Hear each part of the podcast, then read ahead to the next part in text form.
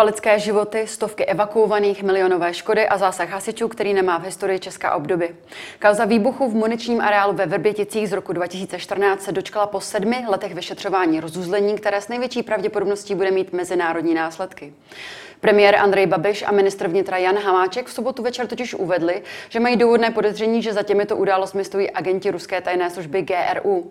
Česká republika proto vyhostí 18 pracovníků ruské ambasády, kteří byli identifikováni jako členové ruské tajné služby. Jaké dopady budou mít tyto události na naše zahraniční vztahy? Jak zamíchají kartami domácí politiky? A proč byly cílem ruské rozvědky právě Vrbětice? To jsou témata dnešního epicentra. Já jsem Pavlína Horáková. Vítejte.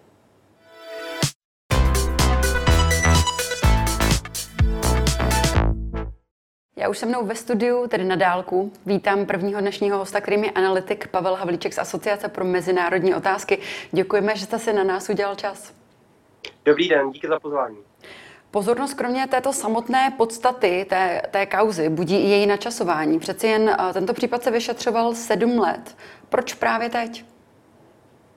To je dobrá otázka. Já jenom připomenu ten širší kontext, protože ta aféra se samozřejmě vyšetřovala ještě v tom od toho října 2014, kde vlastně vypukly eh, celá ta série vlastně výbuchů a byla potom v roce 2015 uzavřena pro nedostatek důkazů. Potom se ta kauza znovu obnovila v roce 2018 právě v souvislosti a propojením vlastně osobním propojením mezi lidmi, kteří byli vlastně pachateli, jak se ukazuje, toho, toho útoku v těch eh, těch Vrbeticích a jejich propojením také na aféru eh, ve Velké Británii pod zkrátka kolem uh, ruského agenta Sergeje Skripala, kde oba dva vlast, hlavní aktéři, jak Aleksandr Miškin, tak Anatolij Čepiga byli také zapojeni. Takže v tom případě a propojení vlastně té pasové uh, totožnosti, tak se ten případ znovu obnovil a od té doby se znovu vyšetřuje. A proč právě teď v rámci i naší vnitrostátní politické situace? Myslíte si, že tam je nějaká návaznost na, tu, na ty konkrétní události posledních dní? Jak jsme slyšeli od některých kolegů z bezpečnostní branže, tak ta, řeknu, šuškanda kolem téhleté aféry kolovala poslední třeba 3-4 týdny a opravdu oni, eh, vládní představitelé, s tím museli jít ven, protože hrozilo, že by potom se to přes novináře mohlo nějakým způsobem uniknout do médií. Takže bylo, bylo zkrátka potřeba, aby vládní činitelé kolem tohle udělali nějakým způsobem jasno a jasně v okamžiku, kdy oni měli schromážděné všechny ty důkazy. Musíme pamatovat na to, že tohle je opravdu uh, aféra, kterou česká diplomacie, česká politika nepamatuje za posledních 30, přes 30 let naší nezávislé historie, tak oni museli mít prostě hodnověrné důkazy na to, aby, aby uh, mohli ukázat tím ruským směrem. Mm-hmm. Jak velký problém podle vás představuje to, že se momentálně nacházíme v situaci bez ministra zdravo- uh, zahraničí? Pardon. Může to načasování právě souviset i s tím? Ono to jsou vlastně oba dva eh, ti ministři. Zmínila jste to správně, je to jak minister zdravotnictví, tak je to minister vlastně eh, zahraničních věcí. Řekněme, je tam už dneska no, nová figura na obou dvou těch postech, ale samozřejmě tohle je nějaká naše paralýza té eh, vnitrostranické situace, kdy v poslední době samozřejmě proběhla celá řada vlastně politických turbulencí, které samozřejmě nějakou kredibilitu třeba i České republiky v očích zahraničních partnerů poškodily, protože když se podíváte na to, jak se mluví o těch posledních změnách například v Bruselu, tak tam je to jasně spojované třeba s aférou Sputnik V a poskytováním eh, ruské vakcíny do České republiky. Takže samozřejmě je to nějaká paralýza a je to problém pro naši reputaci. To, že dnes je na přechodnou dobu eh, ministr, ministrem zahraničních věcí eh, pan Hamáček, tak si myslím, že samozřejmě je nějaká slabina. Na druhou stranu tím, že on je i vicepremiérem vlády, tak jeho osoba je poměrně vlastně klíčová v tuto chvíli a dobře zaštiťuje třeba tu, i tu nejvyšší vládní úroveň. Takže já si myslím, že to vlastně takový problém není a to i v souvislosti s tím, že samozřejmě včera na té tiskové konferenci on vystoupil i s premiérem Andrejem Babišem, takže ta, eh, takže ta vlastně ta retorika byla velmi silná ze strany těch vládních činitelů. Mm-hmm. Server aktuálně CZ s odvoláním na dva zdroje uvedl, že na jednání, kde se o tom dozvěděl uh, tehdejší ministr eh, zahraničních věcí Petříček, byl právě i pan Jan Hamáček, který tehdy o ruském zapojení do explozí na Moravě viděl již v době, kdy začal mluvit o své cestě do Ruska. Ten však tvrdí, že jasné informace získal až tento pátek, tedy den před jejich zveřejněním. Je vůbec možné, že by ministr vnitra tyto informace získal až takto na poslední chvíli? Já si myslím, že je to vyloučené. Mm. Zakládám na dvou, na dvou signálech. První je, když promluvil již dnes bývalý minister zahraničních věcí Tomáš Petříček, že už v době svého odvolání ono to měl dobré informace a o tomhle tom se, jak jsem říkal, už proslýchalo nějakou dobu. To je první věc. A druhá věc je samozřejmě, že já osobně si to vykládám tak, že pan vicepremiér vlády Hamáček zkrátka se snažil na, to, na, na tomto tématu získat nějaké politické body i v souvislosti s vnitrostranickým sjezdem, ale i samozřejmě s nadcházejícími volbami. A myslím si, že to velmi nezodpovědné chování, které nás opravdu mohlo stát daleko více než jenom pár procentních bodů pro sociální demokracii. Myslím, že to je opravdu zásadní problém. Byl by to zásadní problém pro českou bezpečnost a zahraniční politiku. A to, kdyby tam odjel, tak by nás naprosto zdiskreditovalo v očích veškerých partnerů všude po světě. Mhm. V souvislosti právě s Petříčkovým prohlášením um, o tom zjištění vyšetřovatelů uh, se vyjádřil pan Hamáček, že plánuje pravděpodobně podat trestní oznámení na neznámého pachatele. Doslova řekl, nemám jinou možnost, než v souvislosti s výrokem pana exministra konat podle zákona. Jaké dopady takovéto rozhodnutí může mít? Já si myslím, že to bude mít dopady zejména vnitrostranické, protože my víme, že eh, pan Petříček zkrátka se nestal tím úspěšnějším z těch kandidátů na post předsedy ČSSD. Myslím si, že ty dopady budou zejména eh, dovnitř ČSSD. Myslím si, že tímto způsobem nebyla narušena, řekněme, nějaká trestně právní podstata věci, protože, jak jsem říkal, o tom mluvila celá třeba řada i bezpečnostních analytiků, že se o tom zkrátka proslýchalo v kuloárech již poslední třeba tři týdny. Takže já si myslím, že trestně právní zodpovědnost toho například pro pana Petříčka vyplývat nebude, ale co si myslím, že z toho bude vyplývat, tak to bude spíše to, že zkrátka eh, bude pokračovat vnitrostranický boj a ČSSD to bude dále oslabovat před těmi nadcházejícími parlamentní volbami. To si myslím, že bude problém daleko větší. Prezident Miloš Zeman se dlouhodobě vymezuje proti civilní kontrarozvědce, která ve svých výročních zprávách často varuje před ruským, ale i čínským eh, vlivem. V minulosti prezident službu označil za čučkaře. Co můžeme podle vás od prezidenta České republiky v následujících dnech čekat?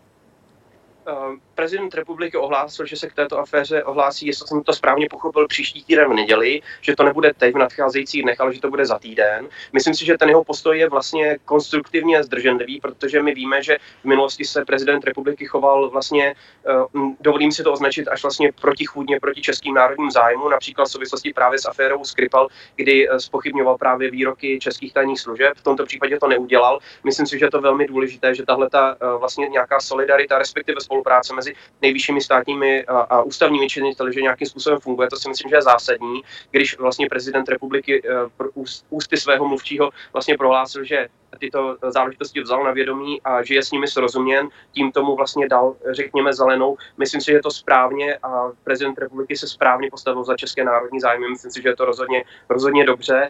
Eh, na druhou stranu my nevíme, co za, co za týden vlastně prohlásí, jak se k tomu nakonec postaví. To si myslím, že ještě stále je kolem toho určitá jako neznámá, ale nedokážu si představit, že by najednou se například stotožnil s tím ruským výkladem událostí, protože eh, ten už vlastně tímto způsobem jako kdyby eh, přijal ten, ten český. Takže to si myslím, že je jedna věc. A druhá věc, kterou ještě připomenu, je, že vlastně, eh, když eh, jak premiér, tak vicepremiér vlády představovali celou tu aféru na včerejší tiskové konferenci, tak ty ty, to vyšetřování bylo vlastně postaveno ne na výrocích čistě tajných služeb, ale to je vlastně té národní centrály boje proti mm. organizovanému zločinu, což je tady důležité.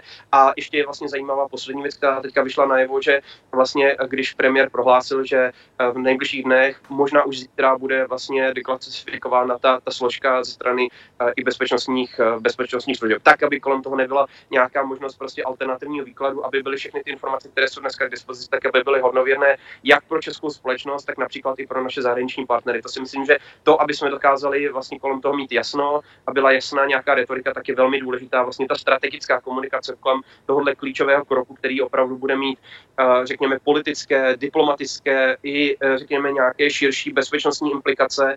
Eh, může se očekávat jako reciproční reakce vlastně z ruské strany, takže my se musíme připravit na turbulentní vlastně nějaké období nacházející a to, aby kolem toho bylo naprosto jasně a transparentní jako prostředí, tak je velmi zásadní. Mm-hmm. Myslíte si, že tento skandál by se mohl podepsat právě i na jiných než diplomatických vztazích s eh, Českem a Ruskem? Naražím tím na jasný určitý obchodní rámec, na situaci z Dukovany a podobně. Já si myslím, že rozhodně. Já si myslím, že opravdu, kdo by dneska se postavil za, za nějaký způsobem ruské zapojení do toho jaderného trendu, tak by spáchal politickou sebevraždu. Myslím si, že to je naprosto ze hry. Stejně tak si myslím, že a pevně doufám, že i ze hry bude ta ruská vakcína Sputnik V, o které jsme taky uh, s, s vaší kolegyní v minulosti mluvili. Myslím si, že to je také další vlastně z těch možností, jak si Rusko může v České republice otevírat dveře. Takže to, to za prvé. A za druhé si myslím, že vlastně, a vycházím tady z prohlášení třeba vládních činitelů, kdy například uh, Další eh, vice, vice, vice ministr vlády eh, Karel Havlíček prohlásil, že eh, samozřejmě ten, ten svůj postoj tímto řekněme, bude revidovat, respektive, že ty geopolitické ohledy v tom nadcházejícím tendru budou reflektovány a ministerstvo vnitra bude to, které bude říkat, jestli to bezpečnostně pro Rusko samozřejmě bude dopadat dobře nebo ne ten, ten výklad je tady samozřejmě ten, že eh, Rusko bude nějakým způsobem z této věci odsunuto. Jinak by to byla opravdu politická sebevražda pro kteréhokoliv vládního činitele, který by to dále prosazoval. Jaká podle vás bude ta reakce Ruska právě, která je pod tlakem zemí už kvůli napětí u hranic s Ukrajinou? Já si myslím, že tu ruskou reakci jsme již trošku vlastně zaznamenali. Přicházela z ruského parlamentu, kde to byla tradičně odmítavá, zkrátka nějakým způsobem pomíjející ten závažný vlastně bezpečnostní, ale i třeba eh, ten, ten základ zkrátka z hlediska těch informací, které přicházejí jak z, ze strany tajných služeb, tak potom právě té Národní centrály boje proti organizovanému zločinu. Ty, ty důkazy jsou velmi pádné. My víme například, že ty, ty dva ruští agenti ze, ze strany uh, ruské tajné služby, té vojenské rozvědky GRU, byli v tom inkriminovaném uh, zkrátka a muničním, skladu, takže to si myslím, že zkrátka nel, nelze vyvrátit. Oni tam byli, zkrátka byli tam zaregistrováni jakkoliv třeba pod jinými pasy a tak dále. Takže tady vlastně s tím nejde nic dělat, to pojítko myslím si, docela, docela zřejmé a samozřejmě i ten rozsah té operace a to, že vlastně paralelně probíhala i v Bulharsku, kde potom byli následně třeba eh, otrávení lidé, kteří měli právě ty zbraně dopravovat dále eh, na Ukrajinu, tak dává tomuhle, eh, tomu vlastně docela jasný a docela srozumitelný rozměr, jak to vlastně celé bylo. Takže já si myslím, že tady samozřejmě Rusko se bude snažit nějakým způsobem to házet po stůl, zkrátka to smazávat, vytvářet kolem toho dezinformace, používat to proti nám. To jsme z části vlastně zaznamenali i z, například ze strany mluvčí uh, ruského ministerstva zahraničních věcí Marii Zacharové, která vlastně řekla to samé. Dokonce tam zaznívaly některé hlasy, jestli se Česká republika rozhodla konečně již zavřít svůj diplomatický vlastně eh, post, řekněme, eh, misi v Moskvě. Samozřejmě odkazovali na tu reciproční reakci, která se dá očekávat, že 18 českých diplomatů zkrátka odjede zpátky do České republiky, což by znamenalo více než polovinu těch, který máme, které máme vlastně v Moskvě akreditované. Samozřejmě tohle je velmi, velmi eh, závažný zásah, tu, ten, ten diplomatický post by to pravděpodobně naprosto paralizovalo a byl by odsouzen vlastně k nějaké úplně administrativní činnosti a zkrátka nějakému přežívání. A potom, jak k tomu vyzvali někteří třeba představitelé opozice, ale i třeba bezpečnostních služeb a tak dále, tak vlastně a bezpečnostních eh, analytiků a expertů, řekněme, tak potom lze uvažovat o tom, jaké další kroky by česká diplomacie měla, měla přijmout. Ale myslím si, že to musí být až za situace, kdy my víme, že máme vyjednanou podporu ze strany Evropské unie, ze strany Severoatlantické aliance, že nás naši partneři podpoří a například třeba ty povinnosti, které potom to jasně vyplývají, jsou tam některé velmi praktické otázky, konzulární služby, jsou tam otázky spojené i se sledováním té samozřejmě vnitroruské situace a tak dále. Zkrátka, když budeme vědět, že nás například sousední Slovensko nebo další nejbližší naši spojenci eh, podpoří a dokážou třeba tyhle ty diplomatické služby našim českým občanům, kterých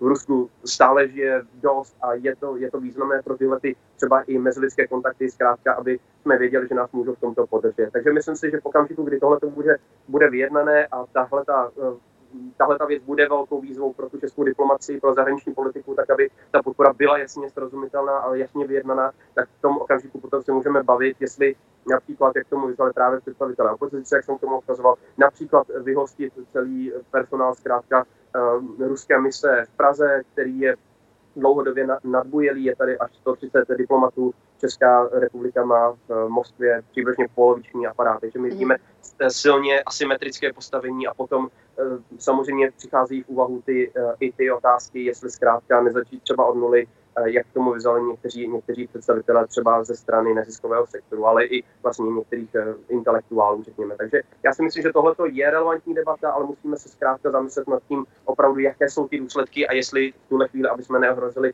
i třeba bezpečí a nějakým způsobem diplomatické třeba zázemí pro, pro naše občany tam. Mhm. Já vám děkuji. Tolik analytik Pavel Havlíček, děkujeme za váš čas. Já vám také děkuji, přeji hezký den.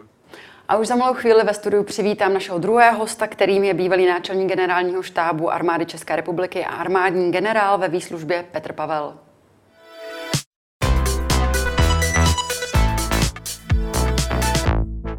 Dobrý den, pane generále, vítejte ve studiu. Dobrý den. Generál Jiří Šedivý dnes pro ČT24 tyto události přirovnal k vojenskému napadení. Jeho slova byla, pokud se stalo to, co se naznačuje, že aktivně vstoupili ruští důstojníci na území České republiky a tady provedli nějaké, nějaký takovýto nezákonný čin, já bych to řekl jako voják, rovná se to až téměř vojenskému napadení a narušení našeho území a suverenity. Zkrátka je to něco, co za posledních mnoho let neznáme. Jak tyto události vnímáte vy? Já je vnímám stejně jako pan eh, kolega Jiří Šedivý, my na to máme stejný názor. Eh, když vyjdeme jenom z těch faktů, eh, tak pokud příslušníci speciální jednotky vojenského spravodajství jednoho státu působí na území druhého státu a působí tam velice agresivně, negativně, tak se to nedá označit jinak eh, než jako, než jako vojenské napadení. A nebo dokonce v tomto případě, eh, a já jsem to i už říkal, je to eh, akt terorismu, státního terorismu, protože ta akce nebyla na základě nějaké iniciativy těch dvou nebo více zúčastněných agentů, ale byla to akce, která byla zcela jistě detailně plánovaná, ale také hlavně nařízená z centrálních míst. Mm-hmm. My jsme s panem politologem uh, Pavlem Havlíčkem hovořili hlavně o tom načasování v rámci uh, těch vnitrostátních událostí v těch posledních dní. Jak hodnotíte to načasování vzhledem právě k takovému globálnímu kontextu té celosvětové politiky? Proč právě teď? Já si nemyslím, že by to mělo nějakou uh, velkou souvislost, protože vyšetření takovéhle události a účasti prokázání hlavně trvá hm, velice dlouhou dobu.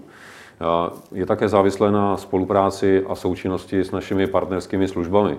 Takže e, i tam mohou přijít nové poznatky třeba až po letech.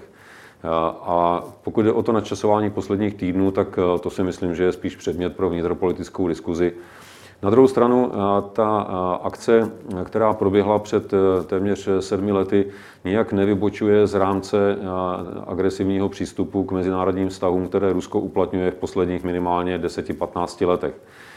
Viděli jsme to na intervenci do Abcházie, Osetie v Gruzii, viděli jsme to na anexi Krymu, viděli jsme to na podpoře separatistů na Donbase, viděli jsme to v ruských aktivitách v Syrii.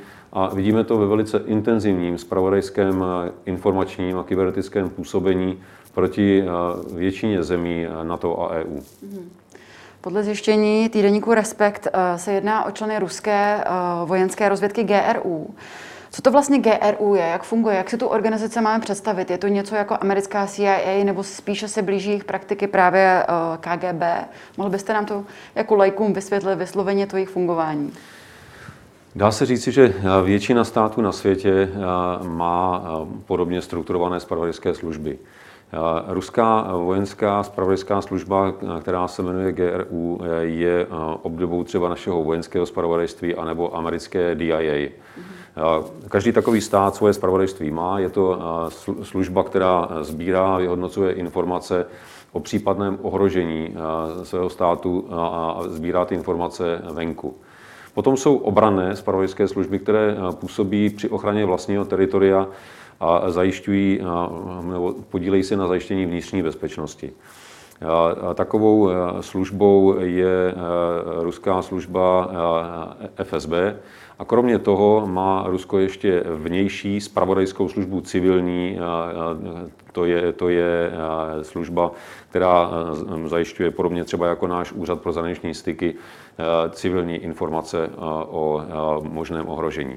Takže strukturálně se to nějak neliší. A Rusko ale na rozdíl od jiných zemí má v působnosti té své spravodajské služby tuto speciální jednotku, která dělá úkoly, které se nedají označit jinak než jako špinavá práce.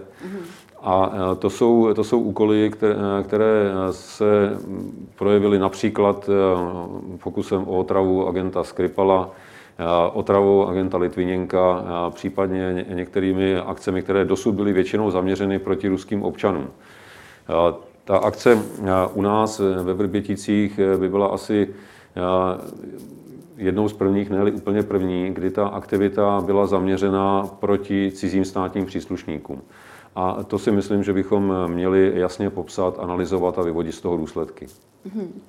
Ta dvojice agentů tady patří k té zvláštní jednotce 29155, která má za úkol, jak jste říkal, už provádět ty násilné akce v zahraničí. Um, mohl byste tady ještě blíže vysvětlit, jak přesně tato jednotka funguje? Jak, co si pod tím mám to asi, to asi já bych eh, musel spekulovat, protože hmm. informace o této eh, jednotce určitě budou eh, velice přísně klasifikované, takže se o tom asi moc detailů nedozvíme. Hmm. To, co je podstatné, je, že taková jednotka existuje, že někteří její členové byli identifikováni A také víme z těch akcí, které provedli, jaký asi charakter činnosti ta jednotka vykonává. To, že jsou to akce, které jsou zcela jednoznačně porušením běžných norem, o tom není pochyb, protože je to nepřátelské působení na území suverénních zemí a to samo o sobě je vyjádřením nepřátelství. Hmm. Podle zahraničních médií měla právě ta jednotka jakousi základnu ve francouzských Alpách, odkud vyjížděla na své, řekněme, mise. Jak to, že se jí nepodařilo odhalit dříve? Víte, Otevřené společnosti, ke kterým my dnes patříme, jsou na jedné straně velice příjemné pro život, protože mají minimum omezení. I když dnes v době covidu těch omezení jsme viděli mnohem více, ale to nesouvisí tak moc s bezpečností. Ale zároveň jsou zranitelné tím právě, že jsou otevřené. A my máme něco, co nazýváme šengenský prostor, tedy zrušené vnitřní hranice uvnitř Evropské unie. A tak kdokoliv eh, stoupí legálně na území Evropské unie, už eh, potom eh, se může pohybovat po celém území Evropské unie víceméně nesledován. Kromě toho je i kontakt na různé instituce, orgány mnohem volnější, než je tomu v zemích, které mají nějaký direktivnější systém řízení společnosti. Ani ten monitoring lidí není zdaleka tak rozsáhlý, jako je tomu v autoritativních režimech. I proto mají spravodajské orgány na území demokratických zemí eh, jednodušší práci, když bych to měl takhle říct, než v autoritativních režimech, kde podléhají eh, velice přísné kontrole a monitoringu a mnohem hůře potom se mohou pohybovat po teritoriu a vykonávat eh, činnost, která souvisí třeba se stykem s místním obyvatelstvem a organizacemi. Mm-hmm. Vy jste zmiňoval už tu kauzu uh, to dvojitého ruského agenta Sergeje Skripala a jeho dceru, kde v roce 2018 se pravděpodobně o oba dva tito agenti, Anatolij Čepik a Aleksandr Miškin, pokusili uh, o jejich uh, vraždu. Jak by tyto kauzy tedy mohly souviset? Um, napadá mě, proč právě Vrbětice? Já si myslím, že se asi z těch zpráv, které budou zveřejňovány, dozvíme více a já doufám, tak jak naznačil kolega přede mnou, že těch informací, pokud možno co nejdetailnějších, bude co nejvíc, aby se zamezilo spekulacím a, různým dohadům a zároveň, aby se zmenšil prostor pro ruskou stranu k mlžení a zametání stop. Ale faktem je, že Vrbětice, a to je potřeba si připomenout, nebyly armádním zařízením, ale byly a jsou do dneška zařízením civilním. Takže to byl vlastně útok na, na, na civilní cíl což eh, samo o sobě eh, ve stavu, kdy nejsme ve válce a my předpokládám eh, s Ruskou federací nejsme v žádném konfliktu, tak je to výrazem otevřené agrese nepokryté. A i kdyby mělo Rusko jakékoliv informace o tom, že se třeba v těch Vrběticích nacházel materiál, který, tak jak jsme slyšeli některé názory, mohl být připraven k distribuci, ať už na Ukrajinu nebo do Sýrie, tak Rusko nebo jakýkoliv jiný civilizovaný stát eh, by měl celé spektrum nástrojů, které by mohl využít. Mhm. Od politických, diplomatických, případně ekonomických. Ale eh, použití eh, takového nástroje, který Rusko zvolilo, je úplně mimo rámec všech běžných, slušných a civilizovaných zvyklostí a nedá se opravdu považovat za nic jiného, než za výraz arogance a agrese. To, co popisujete, je poměrně znepokojivé. Myslíte si, že naši občané tady mají důvod k obavám? No, nemají uh, důvod k obavám z žádné, eh, z nějakého bezprostředního vojenského ohrožení. To nakonec eh, bylo i upřesněno zástupci spravodajské a bezpečnostní komunity, že žádné bezprostřední ohrožení českých občanů nehrozí. Na druhou stranu je to dalším důkazem toho, jak se Rusko chová k zemím, jako je třeba naše, a my bychom eh, si měli eh, jasně eh, vysvětlit, co se stalo, co to pro nás znamená a na základě toho upravit i svůj přístup k Rusku a k některým projektům, které, ve kterých se třeba s Ruskem a jeho možnou účastí uvažovalo. Mimo jiné bychom měli si jasně říci, že Rusko není a priori naším nepřítelem, pokud se tak nechová. Ale bohužel toto chování nesvědčí o tom, že by se k nám Rusko chovalo jako k suverénní zemi, které bychom si mohli vážit, ale že se k nám chová spíše jako k dobitému území a, a jehož původce bychom se měli, měli spíše obávat. A to rozhodně není dobrý základ pro vzájemné vztahy. Hmm. Proč mají Rusko právě, eh, nebo proč má Rusko eh, zájem právě o nás? Jedná se o nějakou strategickou eh, geografickou polohu uprostřed Evropy, nebo ty zájmy jsou vzhledem k té naší společné historii? Jak se to vysvětlujete? Především Rusko má zájem o mnohem více zemí, než je pouze Česká republika. Rusko vzhledem k tomu, že se snaží upevnit svůj statut velmoci v tom globálním měřítku, tak prosazuje svoje vidění globální bezpečnosti. A ruské vidění globální bezpečnosti je v rozdělení světa na sféry vlivu, kde prim hrají ti velcí hráči, ti mocní. Prezident Putin několikrát zdůrazňoval, že mocní a velcí dělají to, co mohou a slabí to, co musí. A tím zdůvodňoval to, že bezpečnosti ve světě se dosáhne jenom tehdy, když velcí budou mít mezi sebou rovnováhu a ti malí do toho nebudou moc zasahovat. To rozhodně není vidění světa, jak bychom ho rádi, rádi viděli my. A, a protože Rusko považuje Českou republiku za legitimní sféru svého vlivu, tak by nás to mělo jasně varovat, že Rusko chce mít tady vliv, chce určovat, jak budeme se rozhodovat. A to, že jsme součástí Evropské unie nebo NATO, je sice pro Rusko v tomto směru překážkou, ale proto taky intenzivně pracuje na eh, vnitřním eh, rozložení eh, nejenom NATO, ale i Evropské unie na systémem rozděl a panuj diferencovaným přístupem k různým zemím se snaží vrazit takový klínek, kdekoliv se objeví nějaká možnost. A to jejich působení je velice intenzivní nejenom v té spravodajské oblasti, ale i v eh, informačním působení, v kybernetických útocích eh, a všude tam, kde může ovlivňovat, tak se snaží ovlivňovat ve svůj prospěch. A vidíme to eh, na mnoha dalších zemích, že se tam Rusko velice intenzivně snaží získat vliv a kontrolu. Hmm. Naší odpovědí tedy prozatím bylo vyhoštění 18 pracovníků ruské ambasády, kteří byli identifikováni jako členové ruských tajných služeb. Je to podle vašeho názoru dostatečně razantní odpověď, anebo co by mělo dále ještě následovat od našich vládních činitelů? Je to dostatečně razantní prvotní odpověď. Já mhm. musím říct, že jsem moc rád, že k tomu došlo tak rychle, že se na tom shodli hlavní ústavní činitele a, a že ten krok byl oznámen v podstatě zároveň s oznámením té události samotné. To je, to je výrazem, výrazem toho, že takové chování jednoznačně odsuzujeme a cítíme potřebu udělat rázný krok. Musíme ale postupovat dále jako spojenec nejenom v rámci Evropské unie i na to, prodiskutovat celou situaci s našimi partnery a pokusit se najít širší základnu pro další opatření, ať už by to měly být některé Eh, solidární akty ostatních zemí v podobném vyhoštění, tak jako to bylo po případě Skripalových, mm-hmm. nebo eh, na nějakých úpravách třeba sankčního režimu, eh, případně, což asi bychom očekávali jako základní, že obě organizace se za nás v tomto postaví a takovéhle chování jednoznačně odsoudí. Mm-hmm. To si myslím, že by mělo proběhnout a kromě toho na té vnitřní úrovni v České republice bychom si měli ve všech možných aspektech zanalizovat, jaký to má dopad na naší bezpečnost. A to nejenom bezpečnost v tom ohledu vnitřní a vnější bezpečnosti, ale třeba energetickou bezpečnost, ekonomickou bezpečnost a další.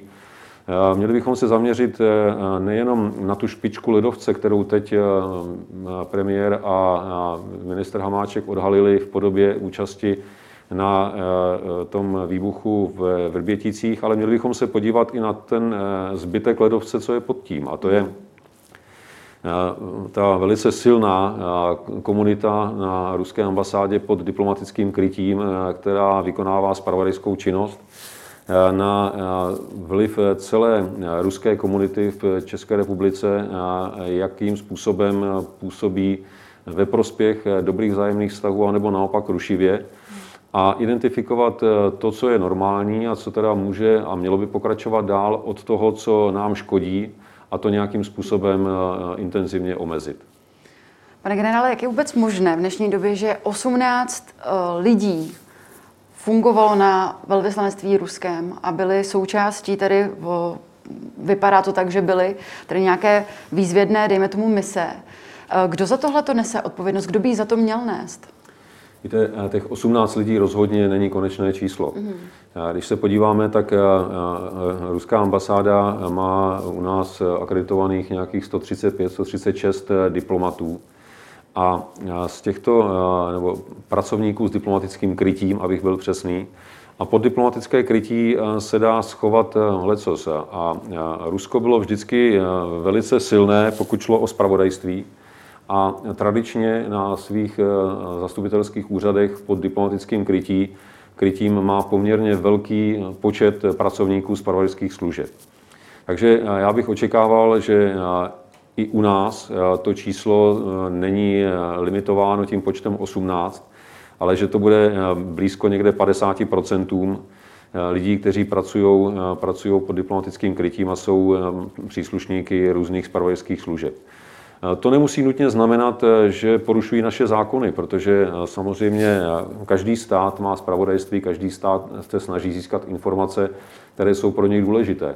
Otázkou je, do jaké míry ta, ta spravodajská činnost se pohybuje v mezích legálních nebo přijatelných a kde už jde za hranu, kde tomu státu hostitelskému vyloženě škodí. Mm-hmm. A v tomto případě si myslím, že bychom se měli opravdu významně podívat na činnost jednotlivých příslušníků ruského velvyslanectví, do jaké míry jsou zapojeni do aktivit, které České republice škodí a adekvátně na to reagovat. Mm-hmm. Až dnes vlastně připustil ministr Havlíček to, že si nedovede představit zapojení Ruska v tendru v Duk- pro Dukovany. Když se podíváme vůbec na tu rovinu právě obchodní a politickou, jaké dopady může tato kauza mít eh, na naše vztahy s Ruskem? My si musíme eh, především vyhodnotit, eh, které projekty jsou pro nás projekty strategického významu. Za prvé ty, které vytváří dlouhodobou závislost, eh, která se nedá jen tak eh, snadno eh, obejít nebo odpojit. To je například jaderná energetika, protože tady se bavíme o vazbách, velice úzkých vazbách na minimálně 50 let. A to nejenom z hlediska dodávek té technologie a její obsluhy a servisu potom, ale bavíme se o dodávkách jaderného paliva, bavíme se o likvidaci jaderného paliva, bavíme se o poradenství, případných eh, modernizacích eh, celého toho jaderného eh, toho ostrova.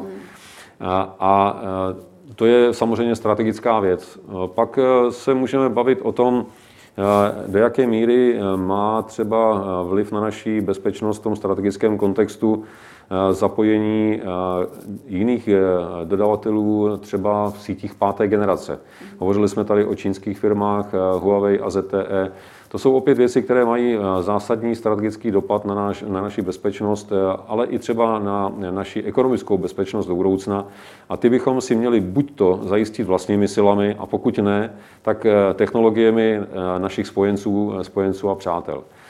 A myslím, že když se na to podíváme touto, touto, tímto pohledem, touto, tím, touto perspektivou, tak jediným logickým rozhodnutím bude, tak jako jsme vyřadili Čínu z možného tendru na dostavbu jádra, tak vyřadit i Ruskou federaci a uvažovat pouze o partnerech, na které se můžeme spolehnout a kterým můžeme důvěřovat. Jak Jaké očekáváte ty vztahy s Ruskem do budoucna? Jak si myslíte, že se to bude nadále vyvíjet? My rozhodně nemůžeme eh, Rusko ignorovat, tvářit se, že neexistuje. Eh, Rusko je a zřejmě i bude globálním hráčem. Je to země, která má významný ekonomický, ale především i vojenský potenciál. Takže eh, musíme ji brát v úvahu ve všech našich kalkulacích. Na druhou stranu se nesmíme nechat Ruskem tlačit do kouta anebo do rozhodnutí, která prostě nejsou v našem zájmu. My musíme být připraveni s Ruskem jednat konstruktivně, ale z pozice suverénní země, z pozice vzájemného respektu. A i proto považuji za mimořádně důležité, že jsme součástí větších uskupení států, jako je Evropská unie a NATO. A s nimi bychom měli především koordinovat náš přístup k Rusku, protože Rusko za současného vedení e, bohužel respektuje pouze ty, Eh, kteří se ho nebojí, kteří mu dokážou vytvořit nějakou protiváhu. Eh, pokud Rusko eh, a jeho vedení současné ucítí, že si může z kohokoliv, když to řeknu lidsky, udělat onuci, tak to udělá. Mm.